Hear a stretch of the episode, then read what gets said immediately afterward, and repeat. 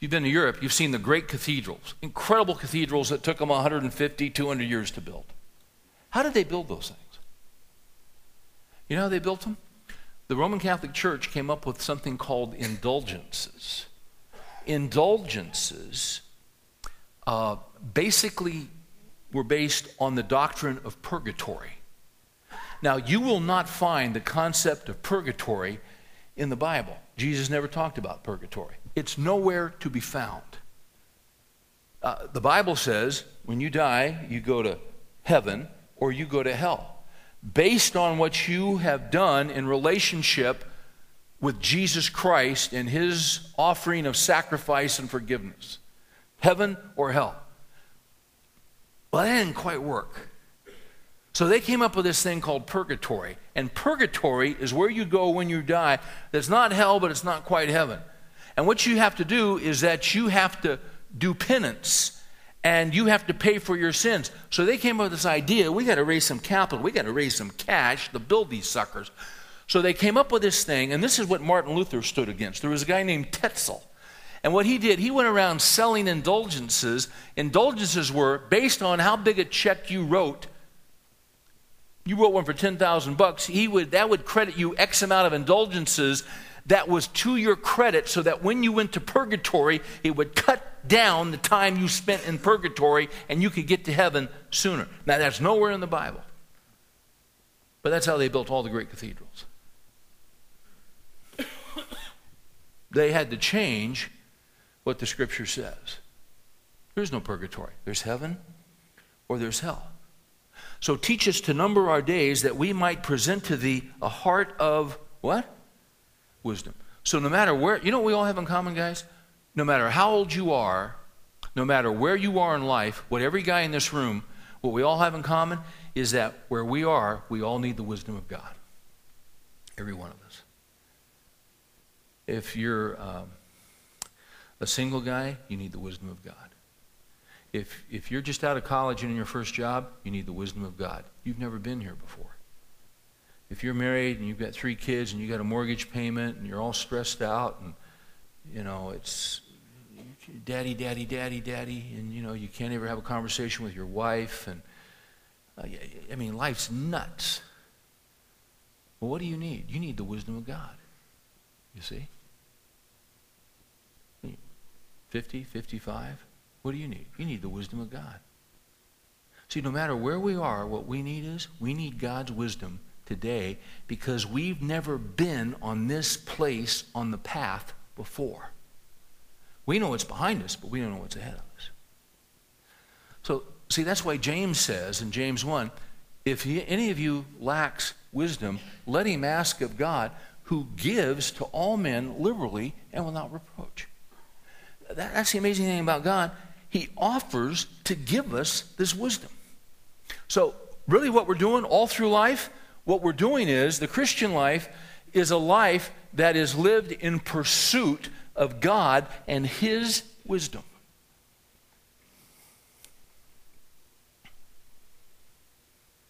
All right, now, let's, let's, let's get real practical.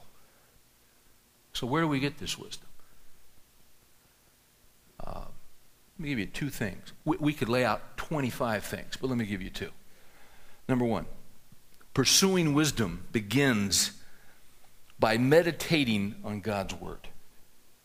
I'll say it one more time. Pursuing wisdom begins by meditating on God's Word.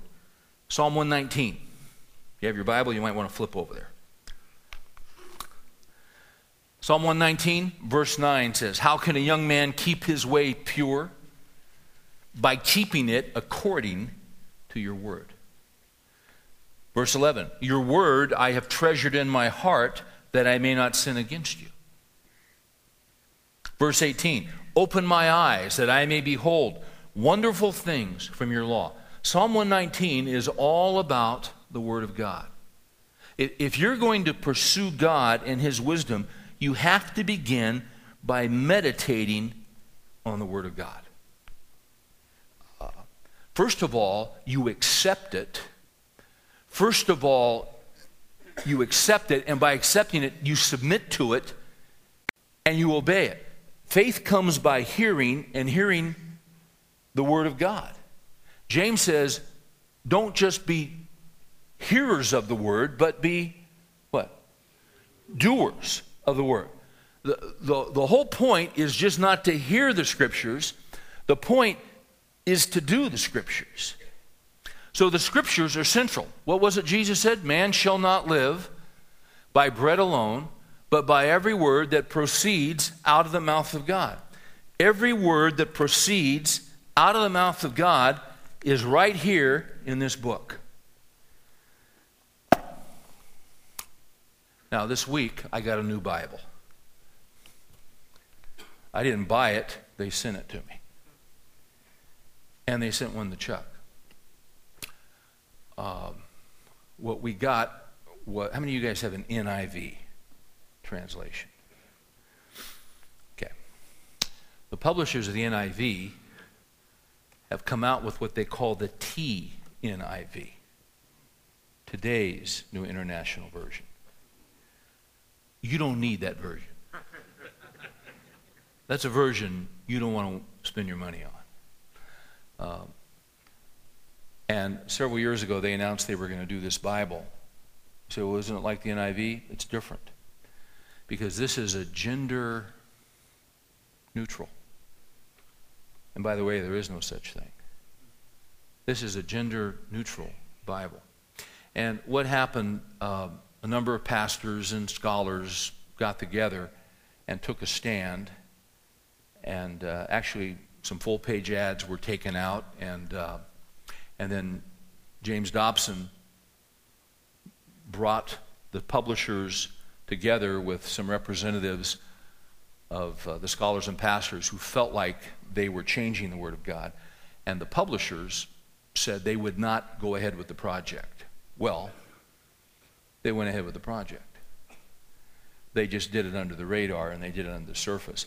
So, uh, all the guys who signed that statement against it, they sent us a letter and asked us to reconsider and they want us to read it. I haven't had a chance to read the whole thing, but my friend Wayne Grudem uh, has, and he's a professor at Phoenix Seminary, and uh, Wayne's really a world class scholar and a great guy. And he's done an article this week in World Magazine.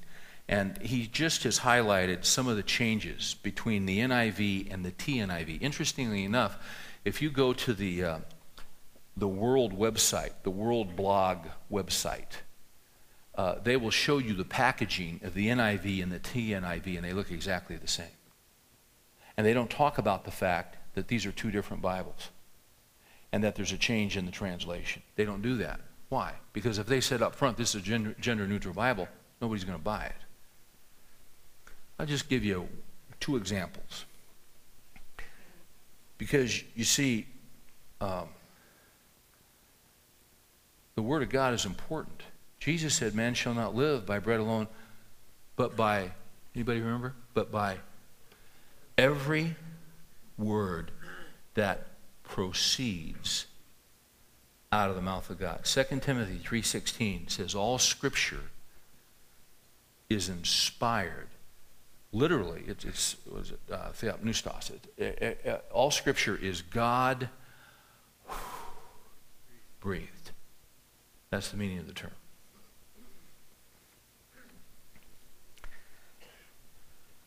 NIV, Hebrews 2 17. If you've got an NIV, here's what it says. For this reason, he had to be made like his brothers in every way, in order that he might become a merciful and faithful high priest in service to God, that he might make atonement for the sins of the people. Here's what the TNIV says. For this reason, he had to be made like his brothers and sisters in every way. Now, I remind you, the word sisters is not in the Greek text. He had to be made like his brothers and sisters in every way in order that he might become a merciful and faithful high priest in service to God and that he might make atonement for the sins of the people. So you go down to Dallas Seminary, you take a course in Greek, you start working through the Greek New Testament, you're reading Hebrews, and the word sisters is not in that text. So why the heck did they put it in? No, it's, well, I don't care where it is, it's not in the text. It's not in, and it's never been translated that way before, ever. Now listen to this. Grudem says, Did Jesus have to become like his sisters in every way in order to become a high priest in service to God? All the Old Testament priests were men. And surely the high priest was only a man. We know that biblically. This text, does, this text does not quite proclaim an androgynous Jesus who is both male and female, but it surely leaves open a wide door for misunderstanding and almost invites misunderstanding. Meditate on that phrase in every way and see if you can trust the TNIV. If the word trust, uh, if, the word, if the word sisters is not in the Greek text, why would they include it? Because somebody has an agenda other than translating accurately what it says. There's something else they're trying to accomplish. Then Wayne goes to uh, Revelation 22:18, which says in the NIV, "I warn everyone who hears the word of the prophecy of this book. If anyone adds anything to them, God will add to him the plagues described in this book. Now that's interesting. How does the TNIV render it?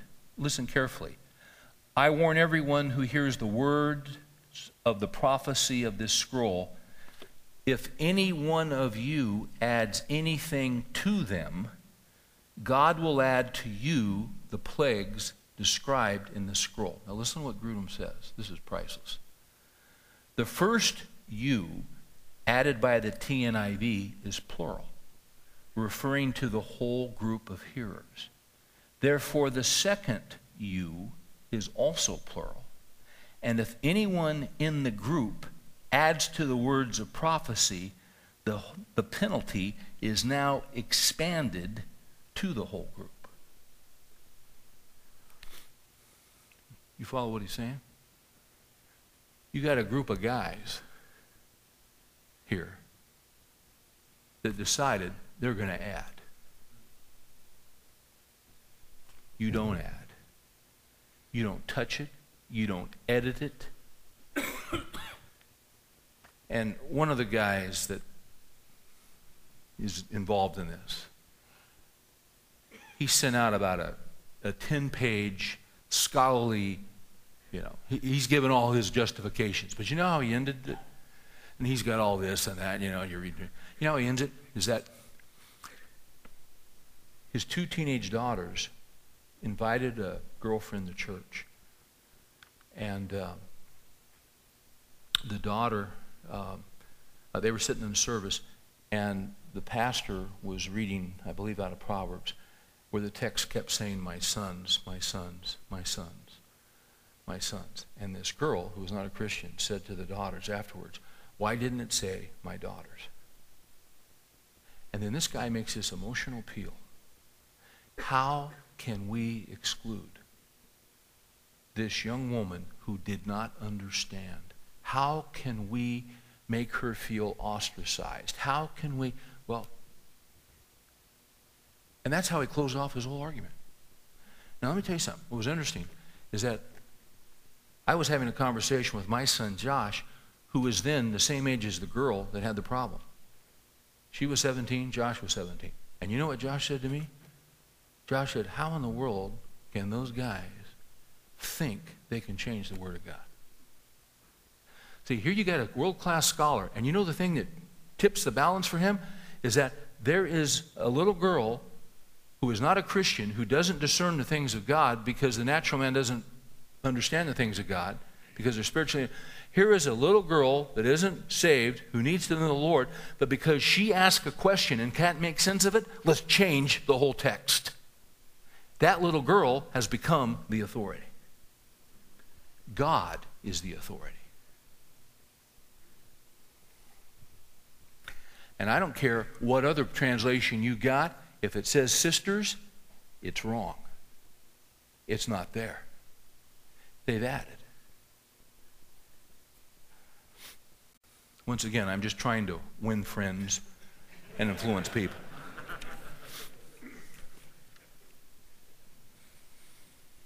Okay. I got my little clock up here. It's a great little clock. It's on Pacific Standard Time. I got one more. So you want wisdom? You want wisdom? Then stay in the Word of God. Read the Word of God. Absorb the Word of God. Meditate on the Word of God. And I'm sorry to tell you guys this. You say, no, wait a minute. I can't trust. Let me tell you something. You can't trust a TNIV. So I'll tell you what I use. I use a New American Standard Bible. When Chuck preaches, he uses a New American Standard Bible. They are absolutely true to the Hebrew and Greek text. Almost sometimes, almost, it's accused of being so literal. Well, you know what? That's what I want. I want to know what it said. And short of taking the original languages, that's what I use. Another one is the ESV, Great Translation. Okay. We're talking about wisdom, pursuing wisdom. Because you don't want to waste your life and you don't want to ruin your life. I'll give you one more principle. Pursuing wisdom is best done in the company of wise men. So, first of all, if you're going to pursue wisdom and pursue God, you got to be meditating on the Word of God. But secondly, pursuing wisdom is best done in the company of other wise men. Proverbs 13:20 says this: "He who walks with wise men will be wise, but the companion of fools will suffer harm." So who do you hang out with? Does this mean that we don't have any friends that are not believers? That doesn't mean that. You know it doesn't mean that. But it means in terms of your peers. It means in terms of the people that you respect. It means in terms of the people that you listen to. If you want to be a wise man, then what you do is you walk through life as you're going down the path. You walk with men who love wisdom and are indeed wise because they, in their own lives and in their own heart, they have a fear of the Lord. That's how you find wisdom. Uh, the, the Christian life, we're not designed to live the Christian life by ourselves. What is it that Hebrews says? Do not forsake the assembling of yourselves together, as is, as is the habit of some. Gene, Gene Getz did a, did a book, what, 25 years ago, and I can't, I can't remember the name of it, but Gene talked about all the uh, one another passages in the New Testament. There are tons of them. Love one another, encourage one another. Um, accept one another. Pray for one another. See, we're a group, we're a body. None of us are designed to live by ourselves. So, you want wisdom? You want to walk with God? You want to enjoy life? One of the old Puritans, and I've used this quote before, but it fits. One of the old Puritans used to say, To live well is to live twice. You know what he was saying?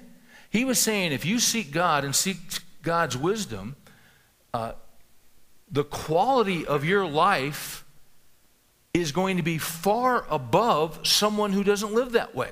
In, in other words, if, if you follow God and His principles and His truth, the quality and the enjoyment and the depth and the significance of your life, you might as well live twice. You're going to cram it into one lifetime.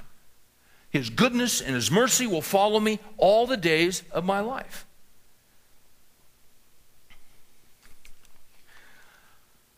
I, have mentioned you guys before that I had a friend that I went to seminary with. And this guy was extremely gifted. And about four years ago, uh, this guy went on to get a PhD in New Testament. This guy knew all the languages. He was a whiz at church history. I mean, this, this sucker, he had it. Uh, when we were in seminary, he was one of the golden boys. Uh, everybody loved him. If you knew this guy, you'd love him. Professors loved him. Um, he, he, was, he was a rising star. And uh, four years ago, committed suicide and took his life.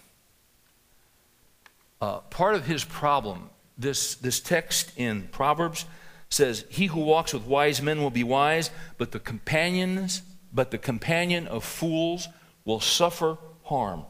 When I look back over this guy's life and everything that happened to him, I remember that he had two guys that were his closest friends. Uh, both of these guys were in ministry, they were seminary graduates.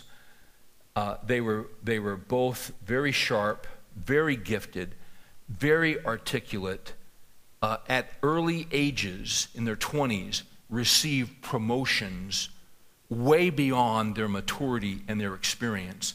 They were given a lot of exposure. They were speaking in front of large groups. Uh, you would be impressed with, with all three of these guys. Um, what, they, what they also had in common is that they all had developed the habit of taking moral shortcuts.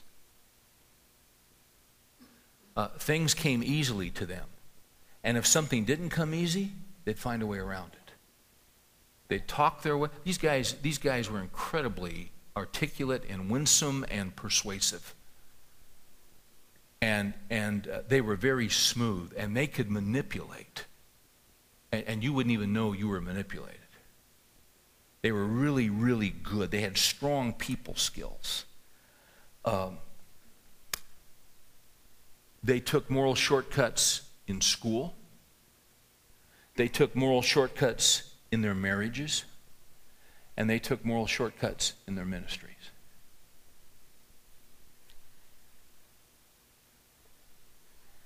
These guys were the three stars when I was in seminary. One of them's committed suicide, uh, and the other two are motivational speakers.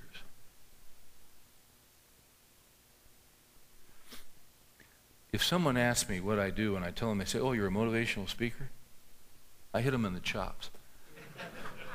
I don't do that. But I say, No, I'm not a, I'm a, I'm a, I'm a preacher. I don't do motivational speaking.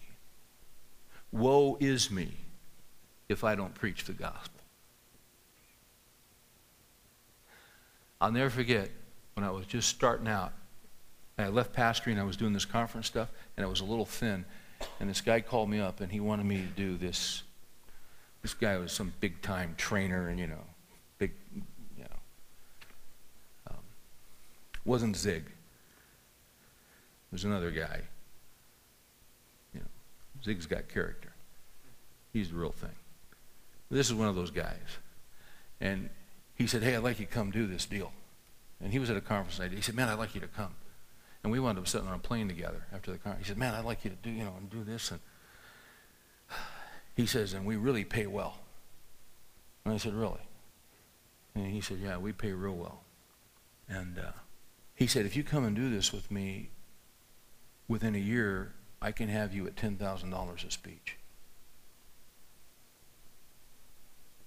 I said, "Really?" And see, that month I was wondering how I was going to make my mortgage payment.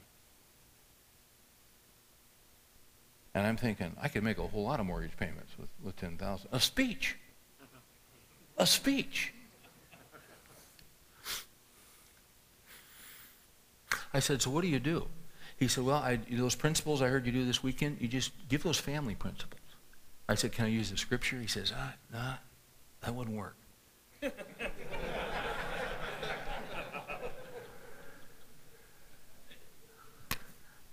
I said, gosh, you know what?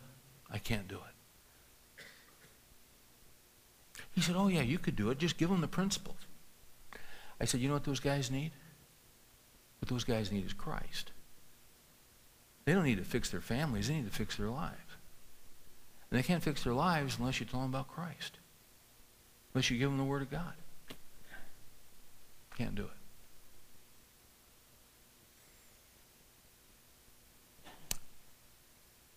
And one of my best friends had was in on it, and, and he said, yeah, don't do it. Interestingly enough, my friend, five years later, was working with a guy who had motivational seminars, but he brought my friend in to do a session on family, and he said, just teach the scriptures. So my friend did. And then my friend noticed when he, and about half of his income was coming from doing these seminars. But he could preach the scriptures to all these people. And then he noticed when he'd go in, that this guy wouldn't have dinner with him, this guy wouldn't spend any time with him, this guy was kind of backing off. And then he noticed whenever he saw this guy, he never saw his wife, but he saw he was always with this assistant, this female assistant, was real nice looking.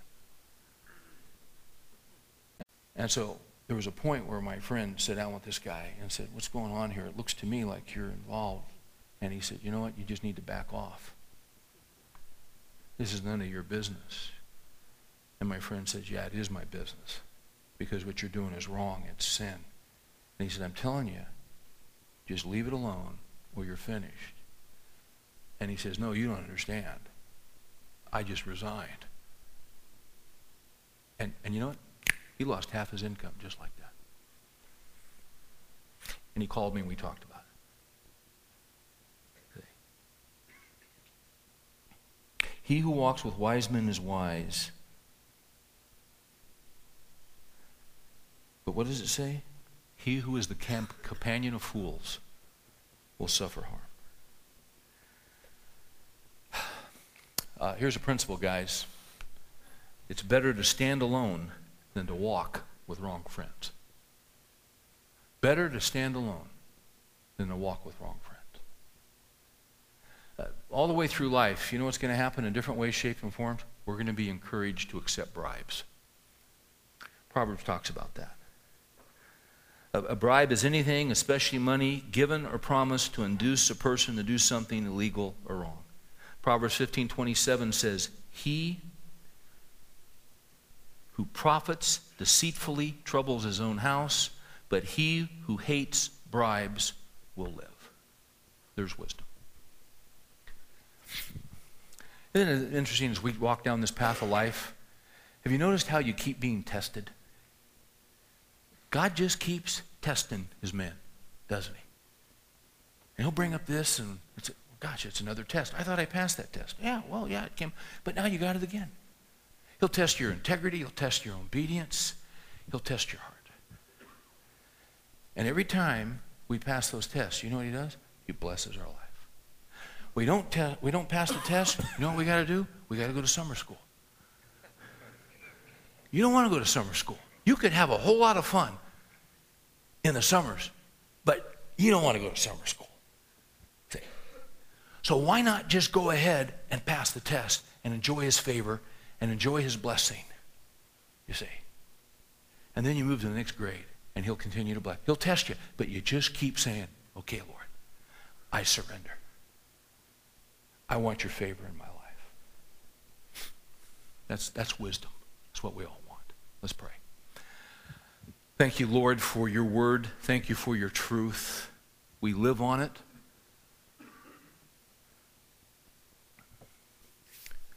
Help us to be wise men. Lord, we get wisdom from, uh, from, from making wrong moves, and we, we gain experience from doing things that we shouldn't have done. Now, the whole point is to learn from those mistakes.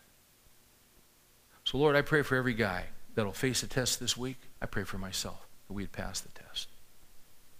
Because the eyes of the Lord are in every place. We want your favor, we want your approval. Uh, we're looking for this in our sons. We're looking for maturity. We're looking for growth. We're looking for integrity. And when we see it in their lives, we honor them. When we don't, we got to pull the reins in. That's what you do with us. So, Lord, encourage us. Remind us that you're with us. And wherever we go, your hand is upon us. We pray these things in Jesus' name.